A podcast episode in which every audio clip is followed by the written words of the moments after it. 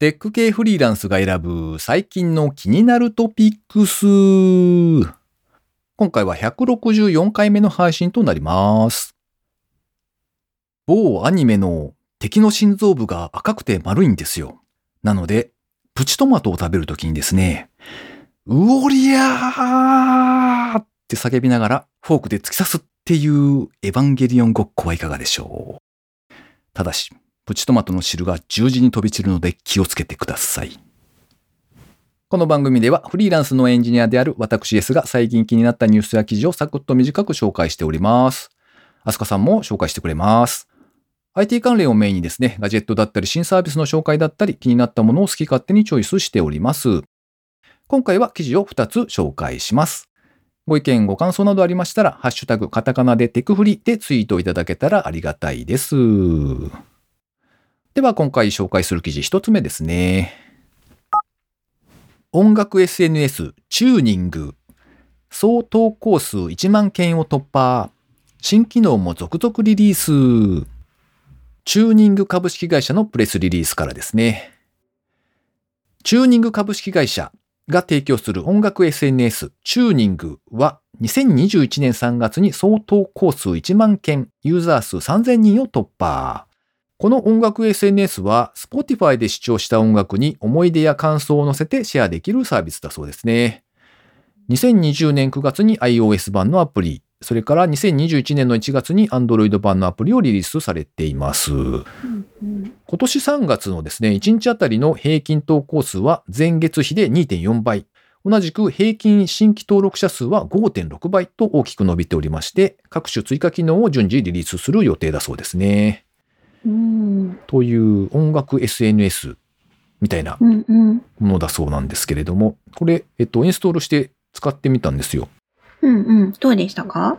なかなか面白かったですね。あの、音楽普段聞かれます？アスカさん。音楽はうん。ああんまり聞かないですが、Spotify ぐらいですかね。あー、Spotify はどういうのを聞くんですか？無料ですよね。あ、そうですね。私は無料のやつで聞いていて、特定の人を聞くんじゃなくて、あの雰囲気で選べるじゃないですか。あ、はいはいはい。あの眠い時に聞く曲みたいなやつとか。最初に眠い時っていうのが出てくるのが素敵ですね。えー、あ、寝る時なんか安眠できる曲とそうかか、そうか。はいなんかはい。元気になる時の曲とか、そういうのしか聞いてないんであ、なるほど、ね。なんか選ぶ系はわかんないですうん僕も同じくですね、未だに無料うんのままなんですよ。で、まあ割とちょこちょこ聞いてたりするんですけど、うんうん。なんかですね、このチューニングっていう SNS を使うと、音楽愛に溢れたコメントがうん曲に対して付けられているのが並んでおりまして、で、なんか、ジャケット写真なのかな？写真とともに、そのコメントの冒頭の部分が書かれているので、なんとなく、うんうんあ、これ面白そうと思ってタップしてみると、その曲の一部がすぐ流れ出すんですよ。うんうんうん、で、あ、これいい曲だなって思ったら、あの、Spotify の方に送信みたいな感じでやっておくとですね、そうすると、Spotify 側でプレイリスト、これ用のプレイリストが自動的に生成されているんですよね。うんうんうん。で、そのプレイリストを再生しますと、まあ、自分が選んだものプラス、なんか似たようなというか、Spotify 側のチョイスだと思うんですけど、あのーうんうん。おすすめ曲的に他の曲も混ぜてくれてですね、で、再生が始まるので、なかなかこう、うんうん。自分の好きな曲が永遠に聴き続けられるみたいな感じがあって、おうこれはなかなか良いなと思って使っておりました。そのコメントが出てくるっていうのがいいですね。曲の口コミみたいなものって、なんかどんな感じなんだろう。その愛に溢れるコメントがすごく気になりますね。うん。なんか、すごい、なんていうか、割と音楽って、なんていうんですかね。先週の1ページって言うんですか、そう。そういうなんか、わあるじゃないですか。その、自分の感情が高まっている瞬間と音楽みたいな、そういうのがあるのって、なんかめちゃめちゃエモいというか、うんうんうん。過去の自分のことを思い出しながら、その、その風景を語りつつ、なんかこんなことあったなみたいなコメントがついてたりとかですね。割と面。白いですね。うんうん。で、なんかこのサービス自体も、もともとその、なんていうんですか、今の時代だと、うんうんそれこそ、まあ、Spotify みたいな感じのサブスクリプションサービスがすごく普通に増えていて、で、うんうん、なんとなく聞いちゃうというか、こう、昔あった、例えばこう、ジャケットを見ながらとか、ライナーノーツを見て、なんか、あこの詩ってどういう風だったんだろうとか、どんな思いで書かれてたのかなみたいな、そういうことを考える瞬間がすごく減っているんで、そういうのをもっと何とかしたい。音楽に向き合う時間をより充実したものにしたいんだ、みたいな、そういう強い思いがあって作られたらしいんですよ。うんうん。ということで、なかなか、お良いなと思って、今回チョイスしてみた感じですね。うんうん。他の人のエピソードを見るだけで、なんかそれだけでも価値がありますね。なかなかいいですよ。さらには、やっぱりうん。自分の、あ、これいいなって思ったものを選んでいる人、うんはうんやっぱり自分と好みが似てるのが、なんかすごく強いなって思って見てたんですけど、うんうんうん。そのコメントしてる人をタップして一覧見てると、自分の知らない曲なんだけど、聞いてみたら、あ、これいいな、みたいなのがちょこちょこあってですね、うんうんなかなかしばらく時間を忘れてしまうんで、うんうんちょっと注意をしてくださいって感じがあります。はい。じゃあ、あつかさんの方から二つ目お願いします。と、二つ目の記事、私の方からご紹介させていただきます。と、ギズモードさんの記事で、線が全くないように見えるワイヤレス充電パッド。ディスクがスッキリしてかなり良さげという記事をご紹介します。こちらは、あの、ワイヤレス充電パッド、結構今、あの、いろんなとこで見ますよね。ただ置くだけで充電できるやつなんですけど、あの、このギズモードの記事が、あの、面白いのが、あの、なんだろう、充電のパッドと携帯とかは、こう、ワイヤレスだけど、充電器とコンセントの部分はなんか繋がってるのが見えるよね。なんかそれ気になるよねっていう観点で書かれてて、まあ確か。に、うん、ちょっと気になるなってことで。で、ただここで、あの、ご紹介されてる、えっと、ヒューマンスケールさんっていうあの会社さんが出してる、とニートチャージワイヤレスチャージャーっていう商品があるんですけども、これが、えっと、充電ケーブルが見えないように隠す前提の商品になってます。うんちょっとこれ、あの、写真を見ると一目瞭然なんですけど、あの、ちょっと頑張って口で説明すると、例えば、このワイヤレスチャージャーなんですけど、机の下うんっていうか、天板の裏みたいなとこにペタって貼るんですね。はいはい。裏側に。裏側にペタッと貼りまして、うんで、じゃあ充電するものは一体どこに置くかというと、その天板を挟んだ真上のところ、おー何にもない机の天板のところにポンって置くだけで充電できるというアイテムに なってます。で、まあさすがに上からは何も見えないので、目印が何にもないと困るじゃないですか。ああ、そうかそうか。場所がわかんなくなっちゃいますね。うんうん。なので、一応セットで、あの、ここですよっていう丸いシールがついてるみたいなんですが、ああ、なるほどね。それを天板に貼ってもらって、そこに置くだけで充電できるっていう感じの商品です。ななので、パッと見は、机の、何にもない机の上に、あの丸いシール、目印になる、あの、シールがポンって貼ってあるだけで、ただそこに、ふっと置くだけで、あら不思議充電できるみたいな。なるほど。まあ、ただ隠されてるだけなんですけどね。うんうんうん。ということは、あれですね、机の天板の間を通り抜けて充電されるということですね。うんうん。あ、そういうことです。厚さは大丈夫なんですかね？同じことを思いますよね、やっぱり。そう、ん厚み気になりますよね。うん。一応、あのーこの天板の厚みが3センチ以下なら使えるそうです。3センチって結構、ああ、そうか。うん、なるほど。うんうん確かに机の天板ぐらいの厚さですね。へえ。まあ、ギリギリ？かな。あともしかしたら素材を選ぶのかもしれないですが、ちょっとそこまで書いてないんですけどうんうんうん、まあ厚みとしては3センチぐらい、まあ、一般的な机なら使えるかなという感じですうん、ね。あと、お値段が若干高いんで、えっと、こちら、えっと、海外系なので、ドルで149ドルだいたい1万6千円ぐらいっていう風になってますね。おーなるほど。ちょっとします。ね。ワイヤーを隠すために、この金額を払うかどうかという、究極の選択を迫られているわけですね。おでも、なんか写真を見ると、すごい未来感ありますよ。何にもないところで充電できるなんて。なんかあんまり響かない感じ。まあ、僕の場合は、まあ、未だに有線充電なんでね。まあまあ、ああ。まあ、私も優先ですけど。そうか。へえ。まあでもあれですね、こう、うんうん。ミニマリストじゃないですけど、本当にこう、スッキリさせたい人は、これはいいってなるんでしょうね、きっとね。そうですね。もう本当に、すっきりすっきり、見た目がかなりすっきりなんで、おしゃれなお家に住んでる人にはいいんじゃないかなと思います。てか、これ読んでて思ったんですけど、はいはい。私、今、机の上がめっちゃ物で溢れてるんですよ。おおワイヤレス充電するところ、きっと物が乗りそうって思っちゃう。ー。書き分けておかないと、あれですね。ダメですね。そう、そうですね。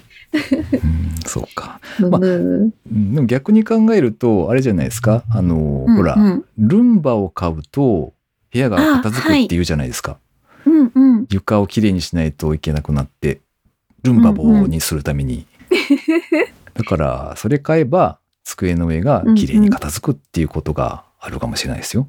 ああ、それだ。きっとそれだ。はい、本当かよ。期待大ですね、そこに。はい、期待大ですね。はい。まあ、頑張れよっていうところですね。そうですね、そうですね。ということで、今回紹介する記事は以上となります。続きまして、エンジニアの古山さんへのインタビュー6回目ですね。前回までのあらすじはと言いますと、現在お勤めの会社では開発者としてプログラミングをメインに担当されていらっしゃる古山さん。大学卒業された後にですね、IT ゼネコンと呼ばれる大手の SIR に就職されたんですけれども、当初はマネジメントばかりで、こんなはずじゃないと悶々とされていたそうです。その後ですね、純粋に開発に取り組める環境に移動があったりとか、でも人が増えてきたら、今度は結局またマネジメントの仕事が増えて、再びこんなはずじゃないと悩んだりなんてことがあったみたいですね。と、まあ、社会の荒波に揉まれつつも、現在の会社は古山さんにとってはとても良い職場環境なのだそうです。お仕事以外の趣味としてですね、かなりハードに自転車に取り組まれてきたそうですね。会社に通っていた頃はですね、片道50キロ、2時間の通勤で鍛えながら、草レースにも参戦するというガチ勢だそうです。ということで、インタビュー続きお聞きください。しかし、あれだな。そこの、なんていうんですか、その、いわゆるこう、競ってレースにまで参加するというところは、すごいですね。なかなかできない気がするなあすごいな。へえ。まあ、なたまたまお世話になったのがプロショップだったからっていうかですかねへえ。面白い世界ですよ、うん。まあそういう面白い沼はあちこちにあるとは思うんですけど、うん。私がたまたま踏み込んだ沼は自転車だったってういう、ん。でもなんかお金かかるっていうあたりで、あれですか、最初それを始めた頃はまだ結婚されてなかったんでしたっけ？あしてました。ああ。なんか言われないんですか、そういうのって？言われましたね。うん。言われたというか、私も全然そんな貯金ないんで、うんうん。あのニコニコ家族ローンを組ませていただいて そこまでした。毎月 毎月ちまちまとお小遣いから返していくみたいなああ、そういう制度か。なるほどな。はいまあそういう意味では理解があったあそうですね。でしょうねんんうんはいまあ、確かに、まあでも結果的にね、健康的にもなれて。あれ、はいなんかでも途中であれじゃないですか。マシン変わりませんでした？なんか、あ よ よくご存知でプロフそうですね。ィールを見ていたら。はい。実を言うとですねやっぱり自転車はまあ車道を走るんで事故にあったりするわけですよ、おお。はい。右折だったかなに巻き込まれて。あじゃあ左折か。左折に巻き込まれてはい。であの当時カーボンのフレームうん。のやつに乗ってたんですけども、まあ、単層ですよね、うん。あのぶつかるとうん。どこにクラックがあるかわからないんで基本的に一発廃車なんですよ。なるほど。はいもう買わざるを得ないってことで買い替えてますね一回はあ。体は無事だったんですか？えー、っとあんまり あんまり無事じゃないというおかーちょっと手首骨折してうわ もうでもその状態で手首を固定してはい。キーボード打つみたいなアホなことをやっておりましたいやー、聞くだけで痛い。怖い。当時は同僚にご迷惑をおかけし大変申し訳ありませんでした。そしてなんか、じゃあ、なんというか、またバージョンアップしたわけですか？いやもうねダメですよ本当。お 一度高いものを知ってしまうと戻れないという。ひえそうですね。あのただ当時はまだ多少円が高かったんで、うん。あの海外から買うとなんか日本で買うよりだいぶ安かった。ですはい、それで海外の通販サイトでフレームやらパーツやら買ってうん。で最寄りのそのプロショップに持ち込んで組み立てていただくという、おまあ、ことをやりました。ーなるほど。それは、あの、いか、いかほど万円なんだろうかっていうのがすごい気になるんあですけほんとど。万円そうっすね。これ言っていいものかですまあもし定価で買ってると、はい。あのなんて言いますか6桁の大台に乗るぞと。カンマが2つつくやつ？そういうやつですね。いやもう狂ってますよね。はあ。まあまあ、それを一応多少は、その為替の関係で安く買ったっていうことなんですかね。そうですね。はい。かもうそれとかあともうセールとかをむちゃくちゃ利用して。あれですね、軽自動車ぐらい。そうなんですよ。そんなに払ってるのに一人しか乗れないっていう。まあまあひどい話ですよ。確かにな、はい。そりゃそうだ。まあ、そっか。まあただ、うんはい、趣味の世界なんで、うんあの今だともっと高くなっていて、はい。そろそろその なんですかね軽自動車まあ2台とは言わないですけど2台に近いくらいのお金かかる自転車も出てきてたりするんでまあまあ趣味の世界は怖いなとうん思ったりはしますね。へえ。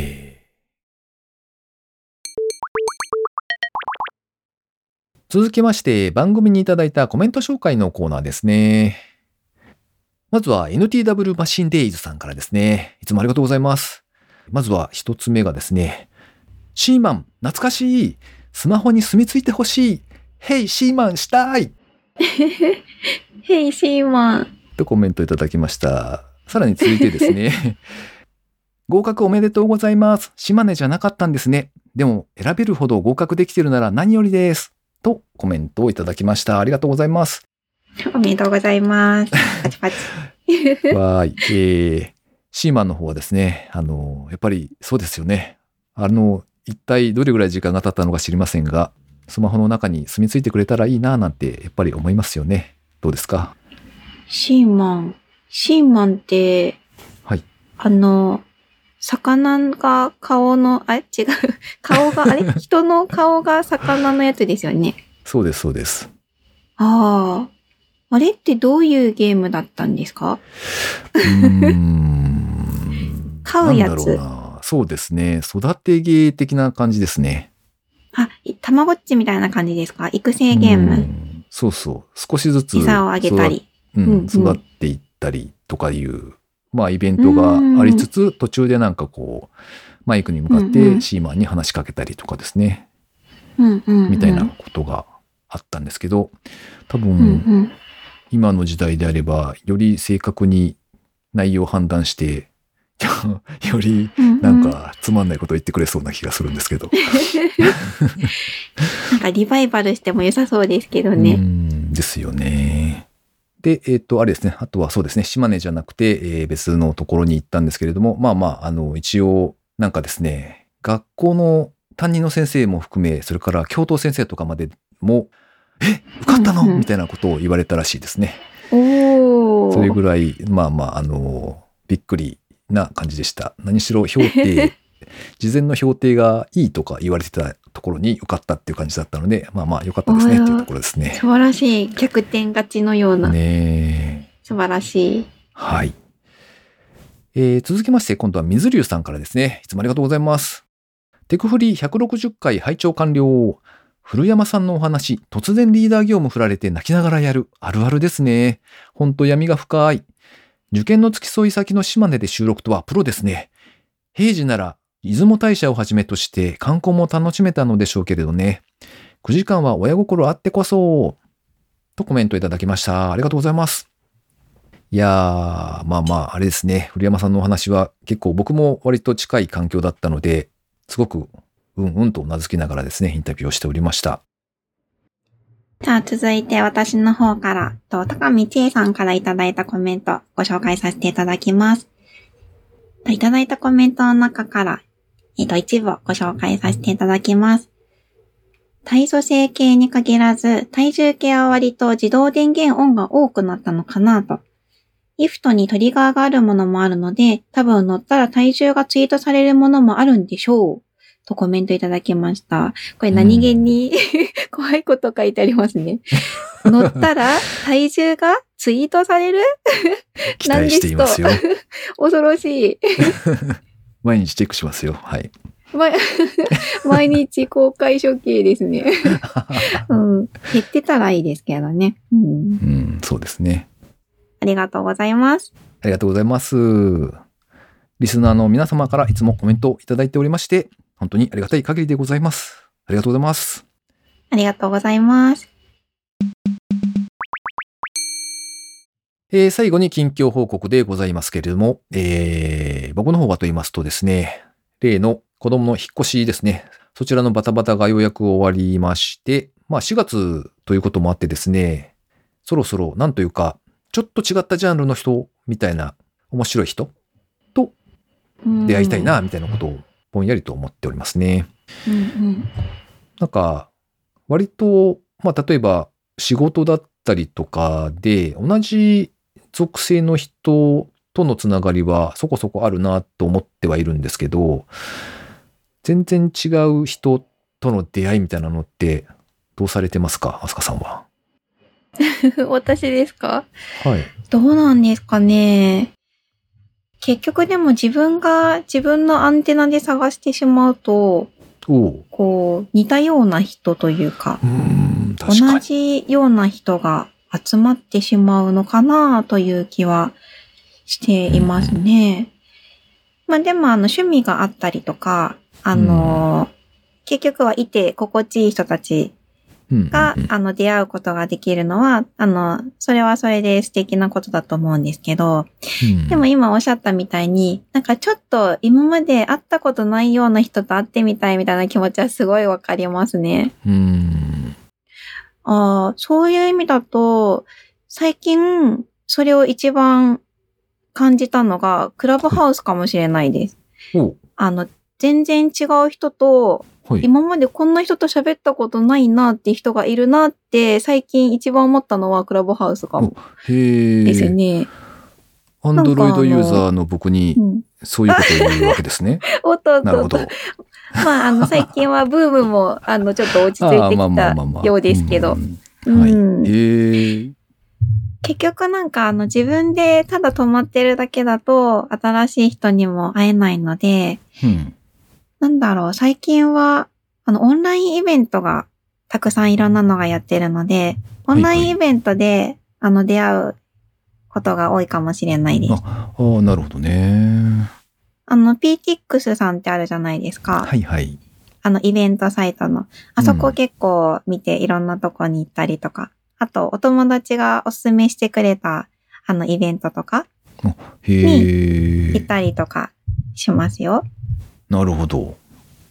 確かにね、うん僕も PTX のなんか、あの、メールで来ますよね。なんか、おすすめというか、うんうんいろいろなやつが。あそうですねう。ん、うん、うん。確かになまあ結局そこで面白そうって思ったやつに行くんで、うんまあ、そっか。同じような人が集まっちゃうのかもしれないですけど、ああ、まあまあ、なるほどね。うんうんそっか。まあ考えてみればあれかな。自分で主催すればいいのかなっていう気もしてきました、今。あおー いいと思います。あ、そうですね。割と、あの、イベント立てるのって結構腰が重いんですけど、うんうんまあまあ、でもなんかやってみようかななんてちょっと思いました。はーい。おーぜひぜひぜひぜひ。はーい。あすかさんの方はどうですか？えっ、と、私の最近のハイライトは、うんオンラインお花見をしたのが楽しかったです。おー僕が参加できなかったやつですね。それです。チックショオンラー。インでお花見してきました。どうでした？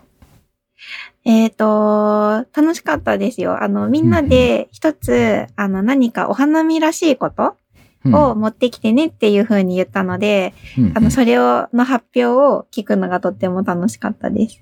うーん。あの、なんだろう。近所で撮った桜の写真を持ってきてくださった方もいますし、あ、まあ、それもなんかエピソードが面白かったんですけど、あの、そう、ご近所さんのこういうところで撮ってね、みたいなローカルトークも面白かったあし。うんうん。あとは、あ私が、あの、乾杯するちょっとしたアプリを作ってお披露目して、みうまくいかなくて、それはそれで盛り上がったとか。あ、あとは桜の、えっ、と、クイズを考えてきてくださった方がいました。それすっごい盛り上がりました。みんなで、いやいやいやっへて。ーうん。それはすごいアイディアですね。へえ。うん、本当に、ね、出し物で、出し物っていうか、お花見らしいことって言って、クイズを持ってきてくださったのは、うんなかなか、そんな発想はなかったので、今度別のとこで使わせてもらおうと思いました。あすかさんなんかハードル上げてましたもんね、参加の。その、あ、え、あげてないですよ。何おか一個持ってきてねって必ず持っ言ってくるよう。にみたいなね。うん。なんかせっかくなんで、やっぱなんか普通の、あの、お外でみんな集まっているお花見だと、見上げれば桜があるから、もうお花見になるんですけど、やっぱオンライインだし、それにやった時は、実際のお花がやっぱ結構散ってたんですよね。まあ関東ですけど。ううんん。まあその中でお花見ムードを盛り上げるにはね、やっぱちょっとみんなの努力をちょっとずつ集めて、なるほど。お花見全開モードでうんオンラインお花見ができました。なるほど。楽しそう。んとても楽しかったです。また来年もやりたいなと思いますおが、あのーいいですね来年は、あの、ちゃんとしたお花見がしたいな。あ、あそうだね。リアルのやつがってことですよね。うんうんうん。そうですんね。確かに。この番組へのご意見、ご感想など絶賛募集中です。ツイッターにて、ハッシュタグ、カタカナでテクフリーをつけてつぶやいていただくか、ショーノートのリンクからですね、投稿フォームにてメッセージをお送りいただけたらありがたいです。スマホ用にポッドキャスト専用の無料アプリがありますので、そちらで登録とか購読とかしておいていただきますと、毎回自動的に配信されるようになって便利です。Spotify、Amazon Music でお聞きの方は、ぜひフォローボタンをポチッとしておいてやってください。ふと思ったんですけど、うんうん。テクフリのリスナーさんに参加していただいて、なんか、オンラインの飲み会みたいなことをやってみてもいいのかもしれないですね。いいですね。やりましょよし、じゃあ、ちょっと企画をしようかなと思っておりますので、えーいつになるか、まだ今のところ決まってませんが、お楽しみになのかな？これ、二人でやることになるかもしれないですよ、アスカさん。大丈夫かな？う。はい。いいですよ。お酒を片手に延々夜中の3時まで語りましょう。お鬼、それは、それは僕が先に言いますわ。悲しい。よしよし。じゃあ、ちょっと考えまして、またご案内できたらと思っております。今回も最後までお聞きいただきありがとうございました。ありがとうございました。